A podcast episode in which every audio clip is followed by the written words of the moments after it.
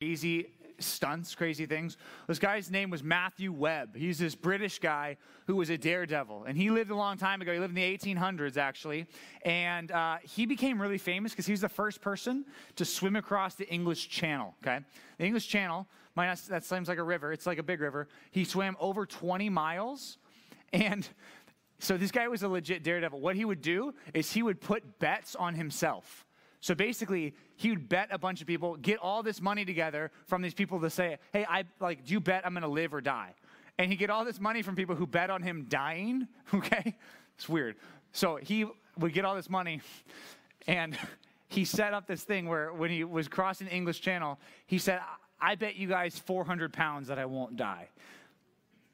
And, eh, no, he didn't die. He got it. He got the money, and that was crazy. So he did that, and he became super famous because he, he, he swam for 74 hours. Think about that. In the freezing cold, like nights and days. That's like what, three days? 72 hours is a long time. So he did that, and then he thought he was really cool, and he came to America because that's what cool people do. Um, they leave England and they come to America. And um, he showed up to Niagara Falls. Has anybody been to Niagara Falls? You know how the story's ending, don't you? Um, this guy, yeah, Niagara Falls, it's in like New York. It's crazy. It's this huge waterfall. And here's what he bet he said, I bet the public $10,000 that I can swim from one side of the bottom, not at the top, but from the bottom to the other side. It's called the Niagara Whirlpools. So he got he raised ten thousand dollars that he bet on his own life. Think about this. This guy's crazy. Okay, it worked out when he was crossing the English Channel, which is longer. I mean, 20 miles across an ocean. That seems pretty intense. 74 hours. He thought he could cross this little amount of space, the Niagara Whirlpools. Well, I think you know where this is going. Um, on July 24th, I have it exactly, 1883, this dude $10,000 bet on him that he would get $10,000 if he, if he made it. He died. there you go. That, that's kind of what happened, yeah. He, uh, he bet like his entire life, his estate, all of his money, his parents' money, his family's money. He put it all on him making it across. And um, the people who bet on him uh, not living, they made money. So that was kind of weird. Um, but he bet it all on him crossing the Niagara whirlpools, and he didn't do it. His, uh, his finances and even his own life was put there because when he crossed and he got in the water that day and tried to swim across, he didn't just lose $10,000, um, he lost like everything. He lost $10,000 and his life. That's because his uh, hope was set on himself and he thought he was pretty. Uh, pretty good. You got a little overconfident. You guys know what it is to be overconfident. Maybe you've seen somebody um, say that they're pretty good at something, and then it turns out they're not as good as they thought they were. Well, that happens a lot, and it's going to happen today in this passage, where we're going to find a guy who's overconfident. His hope and his all of his uh, his trust and his hope is set really on himself being a great person. That, that guy's Peter. We're going to see that after Judas was just called out as a traitor, Peter, one of the strongest, he thinks that he can do anything for Jesus. And he even tells Jesus, I could even die for you. All of that is a setup for Jesus to say one thing that your trust needs not only to be in yourself, your trust needs to be in me. And we find one of the most important sayings of Jesus here, where Jesus says, I am the only person that you can set your trust on. So I want you to grab your Bibles. Everybody grab a Bible, turn it on open to John chapter 13, verse 36. John 13, 36. The reason he was so overconfident, I think, is because he just saw someone else fall. He saw Judas run away. He asked Jesus, last time we looked at this together, he asked Jesus, Hey, uh, who is going to betray you? You keep saying someone's going to like betray you and sell you over to the Romans. Who is it going to be? And Jesus, through John, showed it was going to be that guy, Judas. And Jesus had this quick conversation with Judas, and he said, Go, what you're going to do, do it fast, get out of here and leave. And Judas does. And at this point, it's only the disciples left. So Simon Peter, it says in verse 36, changes the subject. If you remember, what did we talk about at the end of last week? This new commandment that the disciples were supposed to love one another as Jesus did. Peter changes the subject a little bit. He says, Hey, Jesus, you said something interesting uh, a little while ago. You said that you were going to leave. Why, where are you going? What are you going to do? You're going to leave? Why are you going to leave? Check it out. Verse 36. Simon Peter said to Jesus, Lord, where are you going? Jesus answered him, Where I'm going, you cannot follow me now, but you will follow me afterward. I don't know what Peter was thinking at this point, but what he's about to say shows that I think he starts to understand that Jesus is saying, I'm about to go to the cross. I'm about to die. Maybe he didn't know that Jesus was going to be crucified necessarily, although Jesus did promise that earlier. Maybe that's not what's in the forefront of his mind, but we start to see that he understands. Look at verse 37. Peter said to him, Lord, why can I not follow you now? Why can't I, I be with you? He says, I will lay down my life for you. You see that? That's a lot like that guy uh, betting $10,000 that he can cross the Niagara whirlpools. He says, I can do anything for you. I'm willing to right now lay down my life to follow you. That's what Peter says. Judas, maybe not. But me, I could do it. Now, Jesus answered in verse 38, says, Will you lay down your life for me? That's a, that's a nice thing to say. Um, truly, truly, I say to you, the rooster will not crow till you've denied me three times. Says, The next time the alarm clock, the natural alarm clock in the morning goes off tomorrow morning, you'll deny me three different times. Judas, how many times did he deny Jesus? Well, in one big way, once. Jesus looks at Peter he says, I know that you think that you can serve me tonight, but you're actually going to deny me three separate times. There's going to come testing for you, and you're going to fail not once, not twice, but three times. That's what he tells Peter. That must have shocked everybody. Think about it. The strongest, the leader. Right? Imagine you're in a group of friends and it's like, well, that person's really good at something. They would never do anything wrong like that. Imagine you're in a small group. And it's like, yeah, one of you is going to do something really bad. And Jesus looks at the strongest Christian and says, You're going to deny me three different times tonight. That would probably make everybody a little bit scared. And that's what happens. Look at verse 1 of the, the, the next chapter. Jesus says, Let not your hearts be troubled. Right, what do you mean, Jesus? You just said that Peter, the strongest guy, he's going to deny you three different times tonight. How can we not be troubled? How can we not be anxious? He says, Don't be anxious. Don't let your hearts be troubled. Believe in God. Believe also in me. It says, In my Father's house there are many rooms. If it were not so, I would have told you that I go and prepare a place for you. It says, if that was not the case, if I wasn't going to prepare a place for you, if the Father didn't have tons of rooms in his house, so to speak, I would have told you that. But I'm going there and I'm going to prepare a place for you. That's kind of a confusing sentence and it seems like it's out of nowhere, but I want you to see why that's there. Jesus has just told the strongest Christian in the group, You will not follow me. You're overconfident. You are overconfident in yourself, not in me, and you will not even follow me tonight when it gets hard. You're going to deny that you even know me tonight. Then Jesus has to tell, turn the rest of them and say, Hey, don't worry. Don't, don't freak out. Don't be anxious. I am preparing a place for all of you to go, even you, Peter. I'm preparing a place for you to live forever. Heaven with God. Look at verse 3. He says, And if I go to prepare a place for you, I will come again and take you to myself, that where I may be, where, that where I am, you may be also. Verse 4 says, And you know the way to where I'm going. So, where is Jesus going? Let's just start to answer these questions in our mind. Jesus is saying, I'm going back to the Father. He makes that pretty clear. He says, I'm going back. In verse 4, he says, You know the way where I'm going. Now think about that. What is the way that Jesus is going to take to go back to the Father? Think about it. Put yourself back in the disciples' shoes. What way is Jesus going to take to go back to the Father? He's about to be betrayed by Judas. Jesus already said that. He's about to be crucified. He's about to die. That's the way that Jesus is going to take to be back with the Father. A horrible way Jesus is going to take. And he says, You guys know that. Now, look at the next verse. Look at verse 5. Thomas, one of the disciples, not Peter, but Thomas, looks around and he talks to Jesus and he says this to Jesus Lord, we don't know where you're going. So at least Thomas, and probably the other disciples too, they were like, Where are you going? He says, We don't know where you're going. How can we know the way? How can we know the way to the Father, like you said? And how can we know this way? We don't even know the destination. How do we know how to get there? Verse 6, one of the most famous verses in the entire Bible, right here. Jesus answers Thomas. He says, You're looking for a way. He says, I am the way, at least for you. I'm going back to the Father, and I'm going to take the, the steps of the cross, but when it comes to you getting to the Father, I'm the way to get you to the Father. He says, I am the way, I am the truth, and I am the life, and no one comes to the Father except through me.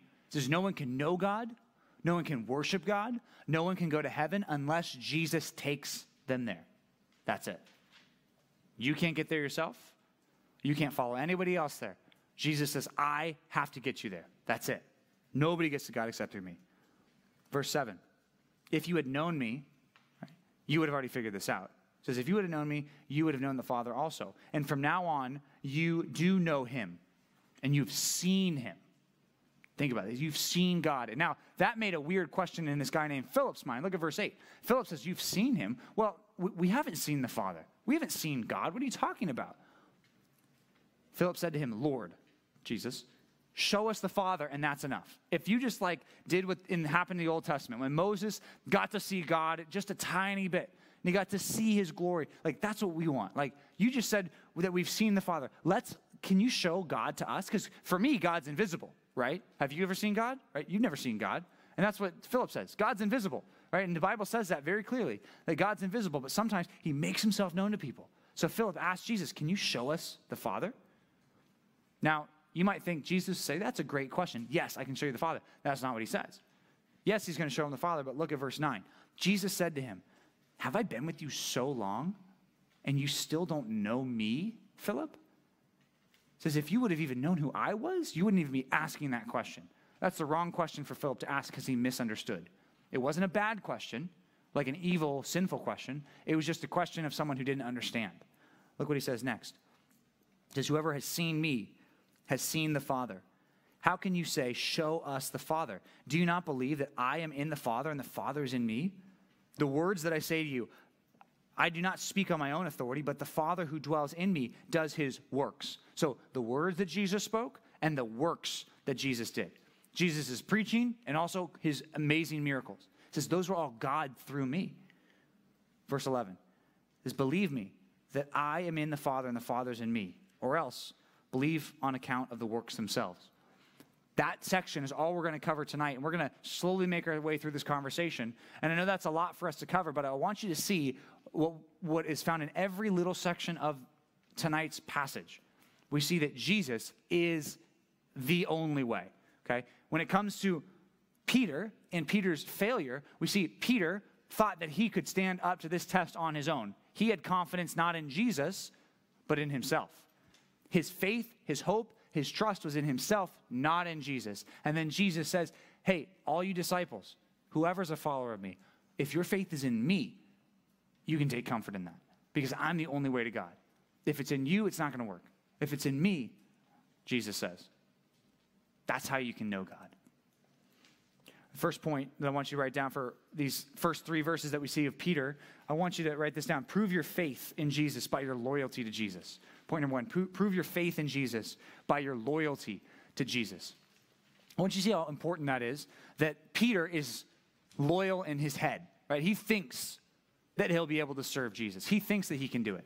The problem is, notice his loyalty in his head, it might have been with Jesus. But really, he was unable to obey Jesus. He's unable to stay loyal to Jesus. And I want you to think, why is that?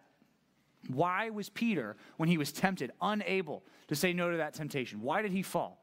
If he was so excited, why did he sin? I think this passage shows it to us, and I think other passages do too. The idea is that Peter's trust for that night and in that situation was Nobody can shake me off of Jesus. There's nobody that can take me away from, from, from my relationship with Jesus. But all it took was a little servant girl asking, Hey, are you a Christian? Hey, do you, are, is this Jesus, the one who's being made fun of? Are you with him? And Peter, this big, strong fisherman, tough handed, big, muscly guy, turned to this little servant girl and said, I, I don't even know what you're talking about. I, I, I've never seen this guy before. That's what Peter does. What takes a guy who's super bold and turns him into a little girl when it comes to his boldness? What, how does that happen? Well, I think it happens when your trust is squarely on your own abilities. And I think Peter's was very clearly. And that's why Jesus' corrective in all of this is believe in me, trust in me. It's what he says to the disciples after he says, Hey, Peter's going to deny me three times. Your trust needs to be in me. I think for some of us, we might have good intentions when it comes to obeying God. I think if I asked, you know, all of you, hey, do you want to obey God or not? I think 90% of you would raise your hand and say, yeah, I want to. I, I want to do what Jesus says. I want to follow him in some way. Maybe not with my whole life, but, but with some of it. I think most of us would say yes to this. Right? But I wonder how many of us would be like Peter. I wonder how many of us are like Peter right now. We might have good intentions. We would say we want to serve God, but our loyalty is not really with Him.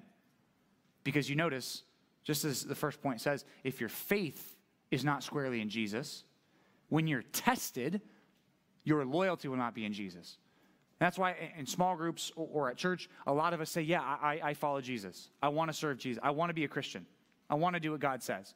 But when we go to school or we go to sports or whatever, we interact with the world, we use our social medias, whatever. It's like when the test finally comes, am I going to act like Jesus or not?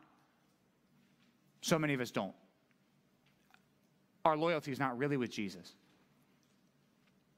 The people whose loyalty is really with Jesus are the people who really trust in Jesus. So that's why a lot of times what we say is, hey, if you want to know if you're a Christian, hey, one thing you should do, test your faith. Do am I really trusting in Christ? And, and how do we see our faith or our trust in Christ played out? Well, it's in the decisions we make. It's in the way we live. That's why later on, if you're in uh, John chapter 13 and 14, look at verse 15. Okay, John 14, 15. Look what it says. It says, If you love me, you will keep my commandments. Okay, pretty clear there. If you love me, you keep my commandments. Don't say that you love me, Jesus says to you and to me and to all the disciples. Don't say that you love me if you're not going to obey me. Don't say that. And then check out the next chapter, John 15, 14. Right? These are really easy. 14, 15, and 15, 14. They say the same thing. John 15, 14 now says, You are my friends if you do what I command you. You're my friends, right? If you love me, obey my commandments. Also, the people who are really my friends, that are really loyal to me, they're the ones that obey me. And I want you to think about that. If we just took your life over the last week, or the last month, or the last year, whatever, and say, have, have I really been loyal in my actions to the God that I say that I serve? I wonder how we would do at that test. Because every day we're tested, every week we're tested, whether or not we're going to be loyal to Jesus or not. And the main overarching idea of this whole sermon and everything Jesus says here is put your faith squarely on me. If you're a Christian, set your hope on me. Think about me. Believe in me. Trust in me. If you're not a Christian, do that for the first time. That's what this that's what Jesus is saying here. Trust me. If you guys are in John 14, look at John 18. Just flip on over a couple chapters, John 18. We're going to see how Peter did. Jesus promises that he's going to deny him. Jesus promises that Peter's going to deny him. Here's what happens John 18, look at verse 25. John 18, 25 says, Now Simon Peter was standing outside and he was warming himself. There was some fire going, it was cold. They had no big space heaters like we do. Fire was down below. He puts his hands over the fire. So they said to him, You are not also one of his disciples, are you? He denied it. He said, I am not. Think about that. He just spent this whole night, this whole dinner time talking to Jesus, his whole three years following Jesus everywhere he went, hearing every good news sermon that Jesus ever preached, seeing all the amazing miracles. And when someone asked him, Are you a follower of Jesus? What does he do? He says, No, I'm not. I think there's a lot of parallels to people in this room, to people who at least come to the narrow or go to church in general. That people, maybe you've known all the stories, you've seen all the miracles of Jesus in the Bible. You know what God did in the Old Testament. You, you've seen, you've opened your Bible, and you've seen how God had t- took the Israelites out of slavery with his mighty arm and an outstretched arm and a, and a mighty hand. You saw all that. And then when someone at school asks you, Do you, Are you a Christian? It's like, mm, No. No, I'm, no, I don't. I'm not like I'm not like those people. I, I no, I'll, I'll, I'll do whatever you want or whatever. You know, and, and maybe you've see, you've seen that play out in your life, or maybe in someone else's life. That's what Peter did. I just want us to think through that, and maybe it's not so blunt as people coming up to you and saying, "Are you a Christian?" Right? Because most of you may, might say, "Yeah, I am." Maybe some of you wouldn't. But now think maybe on a, a different level when it comes to how how you're tempted. When it's like, "Am I going to do what Jesus says or not?" It says Peter after someone said, Are you his disciple? said, I'm not. Then it says, one of, this is verse 26 of John 18, one of the servants of the high priest, a relative of the man whose ear Peter had cut off, which is a little awkward. We'll get there. Um, when, when the whole garden scene happens, Peter takes out his sword and, and, cuts off his ear. I saw a meme about that the other day uh, where all, none of the gospel writers write about that. And it's like they're all trying to keep a, a secret. And, and, John's like, it was Peter um, who cut off somebody's ear. Um, so it's a relative of this guy. Sorry, I, that you can't explain a meme. Okay, it doesn't work. It's like you know that that picture. No, you don't know. Um, I'll find it. You know, maybe Bates can look it up in the back, and maybe he'll show it to you later. I don't know. Um, but it says it was a relative of this person. So think about it. Peter just cut this dude's ear off, right? Like an hour or two ago. Um, and Jesus healed him, by the way. That's how that, that goes. Um, awkward for Peter, right? A couple hours later, his cousin or whatever is a servant of the high priest and says, Did I not see you in the garden? Aren't you the dude who cut my cousin's ear off?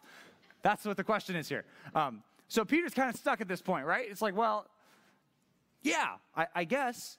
And what does Peter do? Verse 27 Peter denied it again and said at once, right when he denied him that time, says the rooster crowed, just as Jesus said. He like promised, he knew that he was going to deny him. And in an instant, boom, he denies Jesus again. If you're in John 18, turn to the right a couple more pages. John 21. Look at verse 17. After Jesus dies, it says that Peter was really humiliated because once he understood what he did, in the moment, I don't think he understood what he was doing in the sense that he forgot Jesus promised that. But in the book of Luke, it says that the last time that he denied Jesus, it said Jesus turned his face and looked across the courtyard and made eye contact with Peter. And said, and Peter went out and he wept bitterly. He was so sad he started weeping and crying because he knew that he denied Jesus three times, just like Jesus said. Well, after Peter sinned, he was a little bit ashamed, a lot bit ashamed, really. And Jesus meets him as the resurrected Lord. He just died and now he's, he's been risen from the grave, okay? Now, John 21, verse 17, the end of the book, says this Jesus is talking to Peter, and he said to a third, third time to Simon Peter, he says, Simon, son of John, do you love me? You said you did before I died, and then you denied me three times, but do you love me? And three times, Peter denies Jesus. Three times, Jesus asks Peter, Do you love me? It says Peter was grieved because he had said to him the third time, Do you love me? And he said to him, Lord, you know everything. You know that I love you. Even though I was disloyal to you in that moment, you know that I love you. And Jesus said, Feed my sheep. Basically, get up, get back to work, do what you need to be doing. The scary thing is, if when we talk about prove your loyalty to Jesus, prove your faith in Jesus by your loyalty, sometimes we are not loyal. Even some of you who are Christians. We're not loyal every time. And that's why we can look at Peter's example and his overconfidence and say we can't be overconfident. We see him fail, and we're also going to see him succeed because he gets back up and he serves Jesus.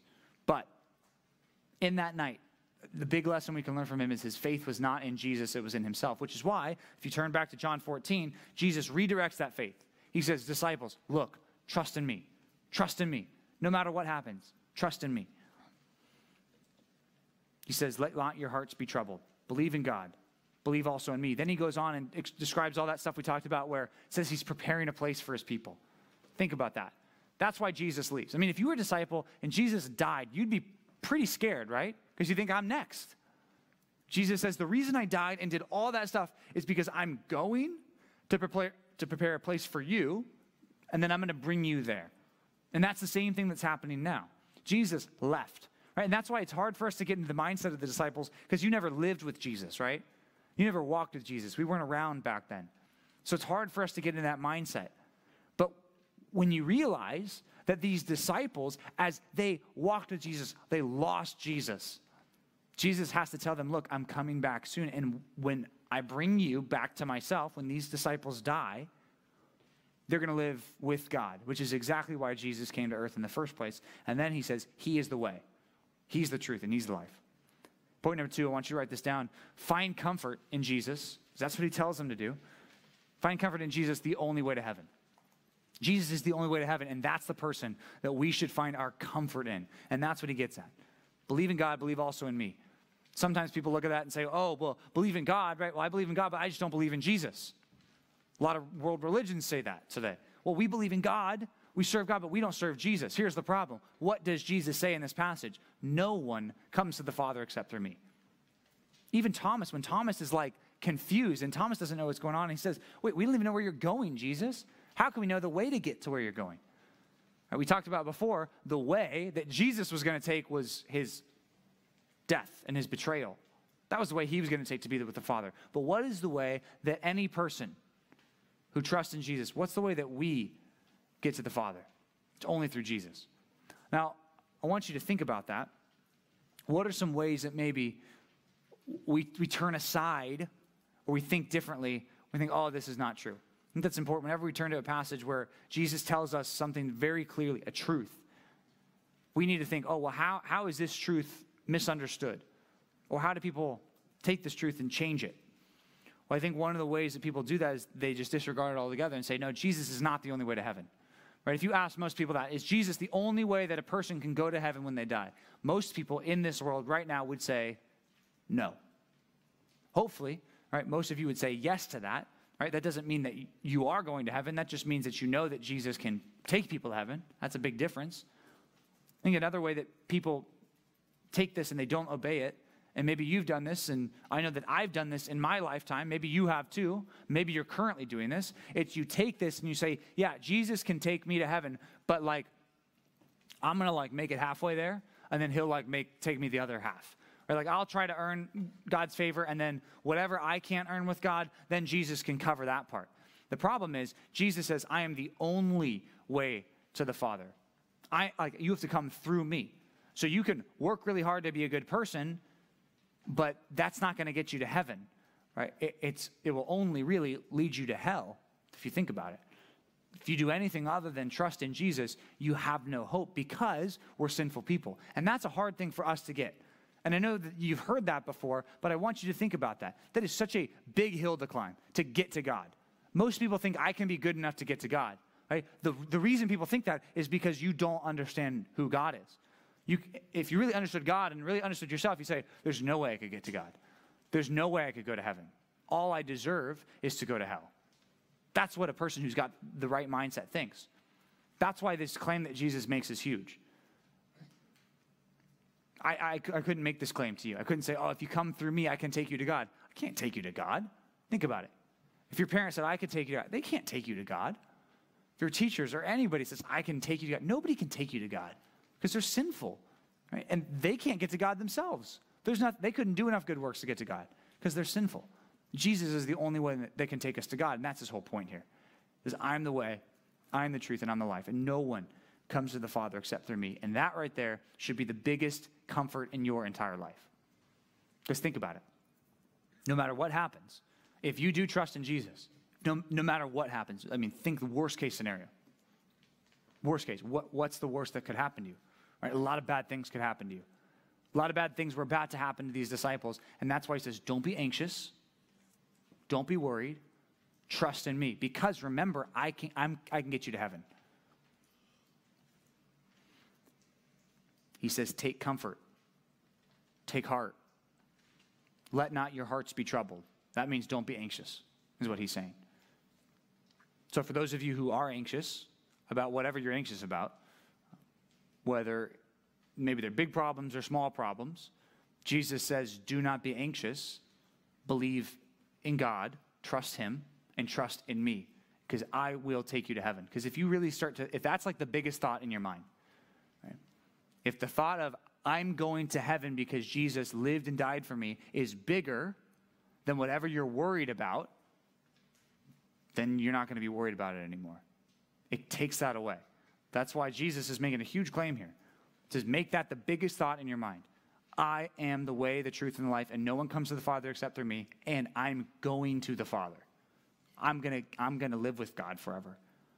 So, whatever I'm worried about, whether it's how I look, or what's going on in my life, or my family, or my friends, or the friends I don't have, or whatever, if the biggest thought in your brain all the time was, I'm going to heaven and Jesus is going to take me there, then you can let your hearts not be troubled. That's how he says to do it. The other day, um, after Christmas, I went on a little trip. My wife and I, we went on a road trip. we went to St. George, Utah, which we'd never been there. Never, I don't think I've ever even been to Utah. Maybe I've like flown through Salt Lake City or something. Um, but we got a deal on a hotel. We paid $37 a night, okay? That might not mean much to you. It means something to the leaders. $37 a night. That's really cheap. Pastor John, why, why, was, why must this place have been so cheap? Well, um, they were renovating the entire first floor. So we couldn't even go in through the normal door. Um, it was weird. It was like you got to like walk through. And the lady like who was working the front desk was like, "Oh, sorry, we've got all this stuff going on."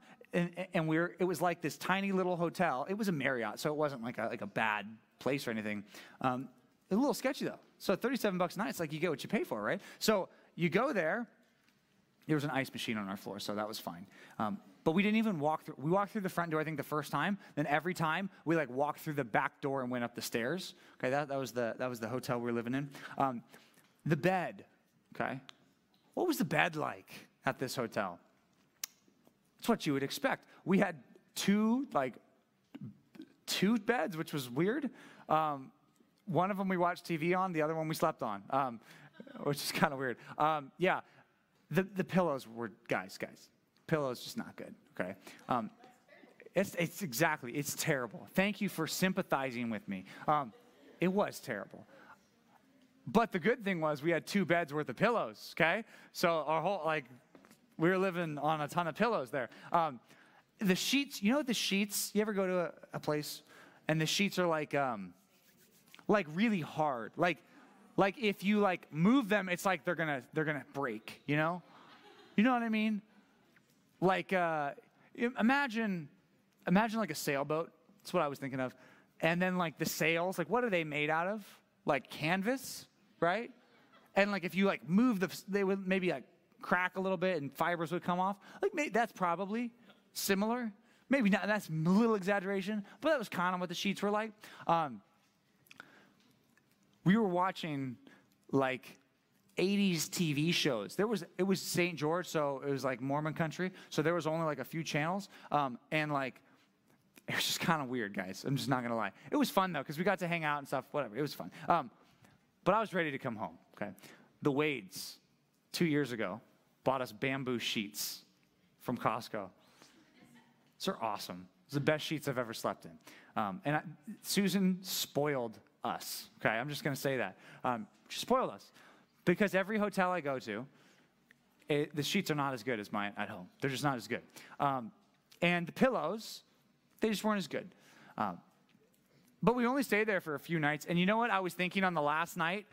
I'm going home tomorrow. I get my normal bed back tomorrow. The one, it's perfect for me. It's got the right sheets on. It's got just the right pillow. It's perfect for me. I don't know if you think your bed situation at home is perfect. Um, but it's a lot better than the Fairfield Inn in St. George. So I'm just going to tell you that.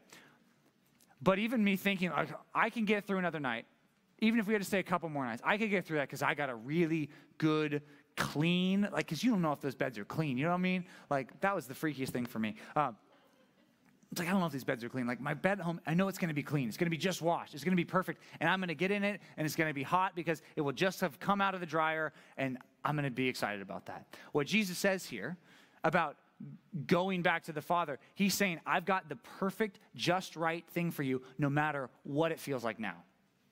No matter what it feels like for you right now in whatever's going on. And for the disciples, it was really bad stuff that was about to happen. Jesus says, I've got a perfect place prepared for you, and it's going to be awesome. I want you to write down this verse. We're going to look at it in small groups. Revelation 21, 1 to 8. Revelation 21, 1 to 8. It talks about what this new world is going to be like. And it says that there's certain things in this new world that are unique and different, and there's things now in our world that will not be there. Things like mourning and crying, right? Crying because of the death of a loved one. That will never happen in this new world. Pain, suffering, it's not going to happen anymore. Those, the former things will pass away. Jesus promises that this is going to happen. That's why at the end of our conversation here, right? This is really, we're only at the beginning of this conversation Jesus is having with his disciples. In John chapter 16, I want you to write this verse down too. John 16, 31 to 33, here's what Jesus says to the disciples at the end of this conversation before he prays and wraps up and, and goes to be betrayed. He says, Do you guys now believe me? This is verse 31. Verse 32 says, Behold, the hour is coming. Indeed, it has come when you will be scattered, each to his own home, and you will leave me alone. That's what's about to happen with Jesus and his followers. He says, Yet I'm not alone, for the Father is with me. He says, And I've said these things to you that you may have peace. In the world you will have tribulation, but take heart, I have overcome the world. Jesus says, You can be confident of one thing that I am the way, I am the truth, and I'm the life, and that for 100% sure, everyone who trusts in me will live with God forever. Everyone who trusts in me will be forgiven. Everyone who trusts in me will go to heaven. Every last person who trusts in me. There's going to be millions of people who don't trust in me, and they're not going to go to heaven. But there will be tons more who, who will trust me, and they will be. The disciples still didn't quite get it. And that's why, verse 8, back in our passage, Philip asks, Let's see God then. Can we just show us the Father?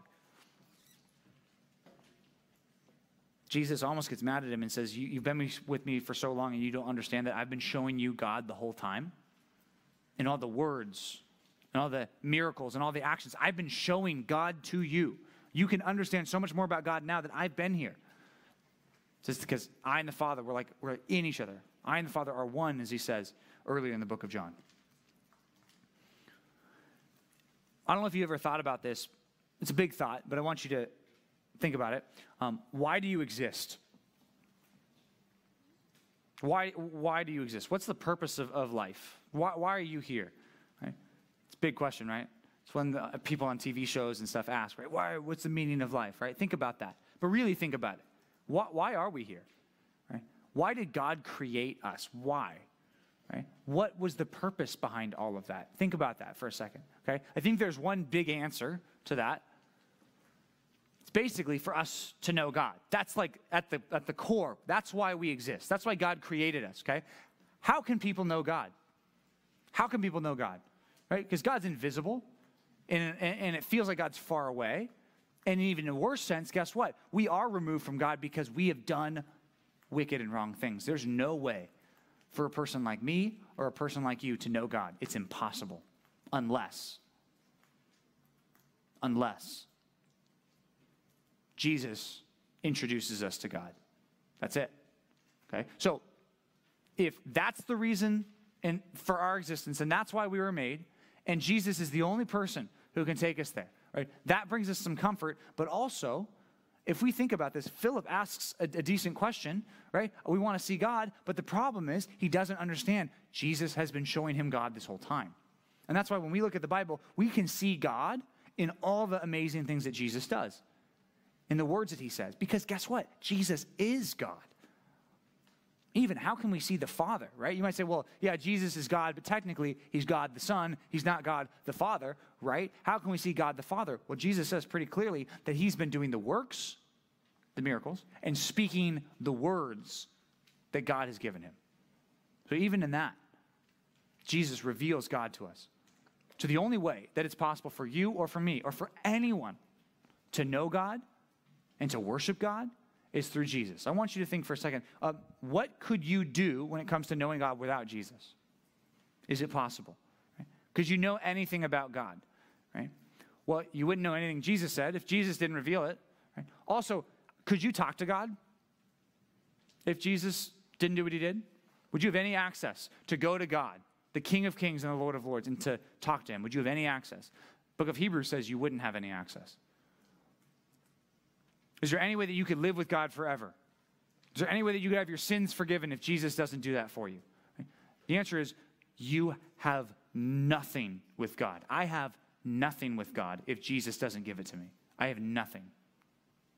I can't know God. I can't worship God. I can't pray to God. I can't be forgiven by God. I can't live with God. I can't go to heaven unless Jesus does that for me, unless Jesus gives me that access.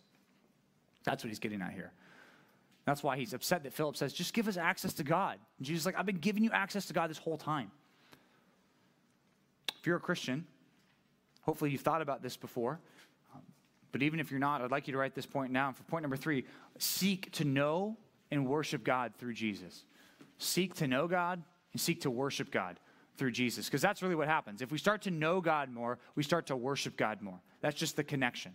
Because if, if you start to understand someone who's amazing, you start to think, wow, they're amazing, right? And that's worship. Okay?